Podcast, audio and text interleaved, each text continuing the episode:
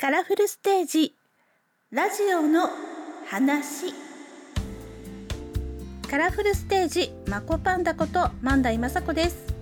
この番組は毎週火曜日23時に配信しています。毎月一つテーマを決めて4回から5回に分けてお送りしていきます。2021年7月は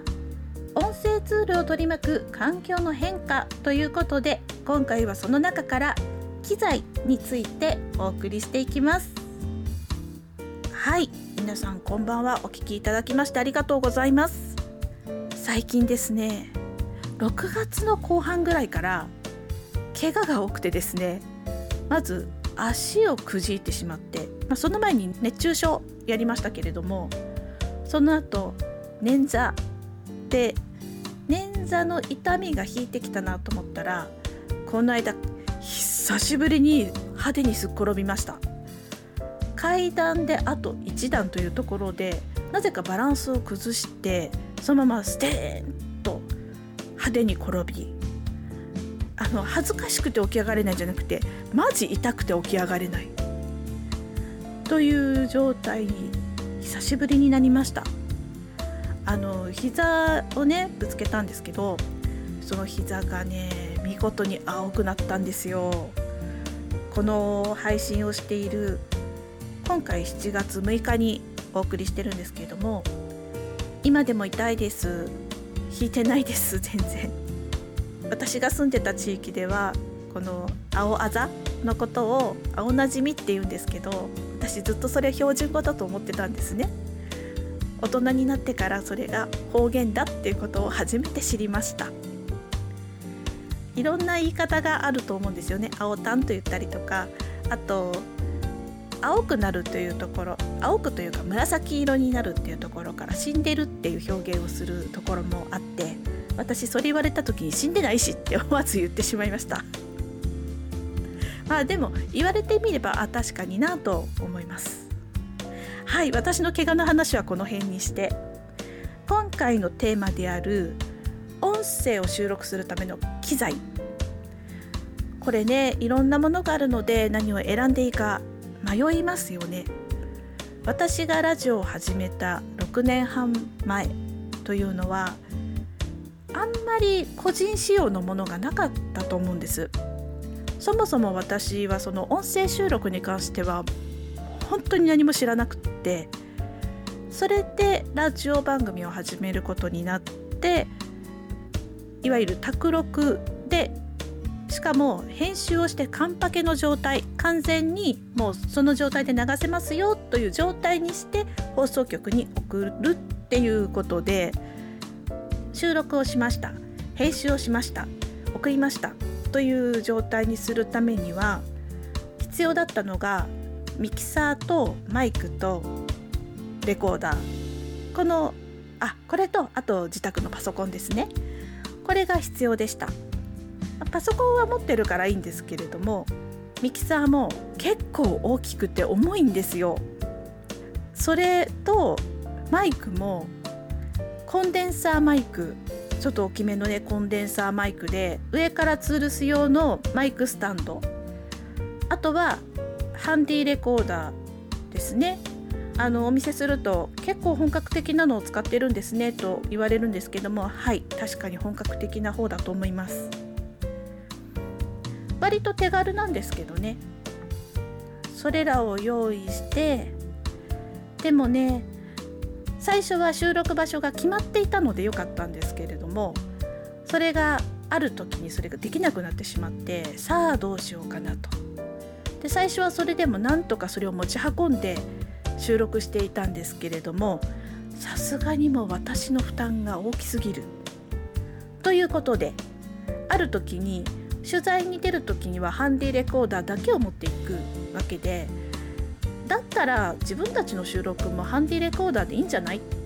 あ確かにねというところでいつの間にかミキサーはお蔵入り。コンデンサーマイクもお蔵入りしました。あそうねスタンドもね。はでもミキサーをつないでの方がいいんですよね。これが一人語りであれば1人の音声なので1人の音量調整で済むんですよ。でも2人以上になるとマイクは基本本当は1人1本。で1つのマイクに対して1つの LINE 入力をして音声の調整をしますので本来であれば人数分のマイクそしてそれが LINE 入力できる、まあ、数のあるミキサーというものが必要になってきます。でマイクもね単体だと手で持ってなきゃいけないのでマイクスタンドというのも必要になってきます。でも今ね動画配信、まあ、その YouTube で配信するために音声で配信していく、まあ、あの映像も流しながらでも自分が話すというところで使うようになったりとかあとは動画配信アプリでもそうですね。言えることだと思うんですけどもそちらでもより綺麗な音声をということで収録しやすい小型化されたもの機材が増えてきました。多分3年くらい前からかな？2年か3年くらい前。コロナに入るちょっと前くらいからそういう機材が増えてきたんじゃないかなという記憶をしています。これは個人ユーザーが増えたということでマイクとミキサーが一体化したものそしてそれがそのミキサーの機能が簡略化されたもの。でも十分なんですよね。そして簡略化されているので価格帯も安くなっていますし持ち運びも結構楽で。でもマイクの性能は別に下がっていないと。個人レベルで使うのであれば十分じゃないかな。と思うんですよね。とは言いながら私もそういうタイプのミキサーを買おうかどうしようか迷ってまだ買ってないんです。一時期品薄だったんですよ。買おうかなと思ってた時にちょうど売り切れていてで入荷するのが確か2ヶ月以上先だったんじゃないかな。でそれでいつの間にか忘れちゃったんですけど。はい。私は今ですね収録もうその外に収録に行く時取材を含めてその時は先ほどお話ししたハンディレコーダーを持っていくんですけれども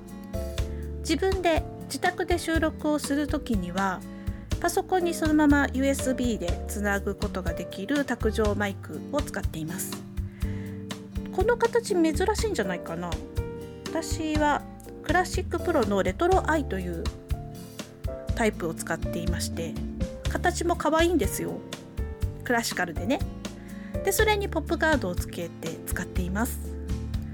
本当はねマイクってあのスタンドを立てて上からコンデンサーマイクを吊り下げる方が音が多分綺麗に入ると思うんですけども私ですねちょっと工夫をしまして普通にそのスタンドだけでいくとめちゃくちゃ低いんです。なので私は無印良品で買ったこの字型の透明なクリアな台台というか、まあ、台でいいんだろうなこれ。それの上に乗せています。そうするとちょうど私がいつも使っている椅子だと座ってちょうど口元に当たると、まあ、こんな感じでね工夫をしながらやっています。機材もね求めると本当にピンからキリまであります。収録するだけであればスマホでも十分綺麗に撮れますしね。で音声アプリだとそのまま収録ができるので、まあ、編集作業はちょっと大変じゃないかなと思うんですけれどもスマホで操作するのはちょっと私はあまり得意じゃないのでいつもパソコンで編集しちゃってますんでね。まあでもねそのまま撮れる手軽さはすごく魅力的。あと IC レコーダーも一昔前のはちょっと音が悪いなと思っていましたけれども今の IC レコーダーはだいぶ音が綺麗ですね。なので本格的なレコーダーを買うまでもないのかなという気もします。というのもその人がどこをこだわるかによって必要な機材って変わってきますのでポッドキャストだったりあと音声の YouTube で伝えたいことを伝えるということが主軸になっているのであれば音が綺麗なことにはもちろん音が綺麗な方がいいと思うんですけれどもでもここをミキサーでこうしてあしてっていうのがやり方がわからないとか難しいと感じているのであればその技術を習得するよりも先にまずは自分が始めやすい方法簡単な方法で始めちゃった方がいいと思うんですよね。こだわっちゃうとね本当にキリがないんですこの世界って。はい。私が結構ねそういうのこだわっちゃうタイプなのでと言いながら私あんまり音声のこと得意ではないんですけれどもあこうかなかなって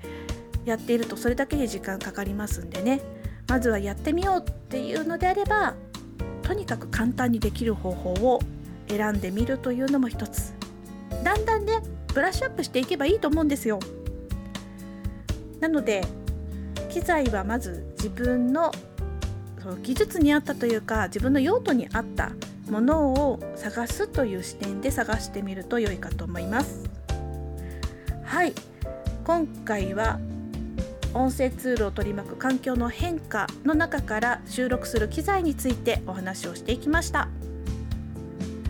収録方法としてね今 Zoom での収録もありますのでその話もまたどこかでできればと思っています。この番組は毎週火曜日23時に配信しています。よかったら次回以降も聞いてください。ラジオの話で聞いてみたいことやご感想はマコパンダの Twitter や Instagram の投稿にコメントをしていただけると嬉しいです。ラジオの話カラフルステージマコパンダこと万代雅子がお送りしました。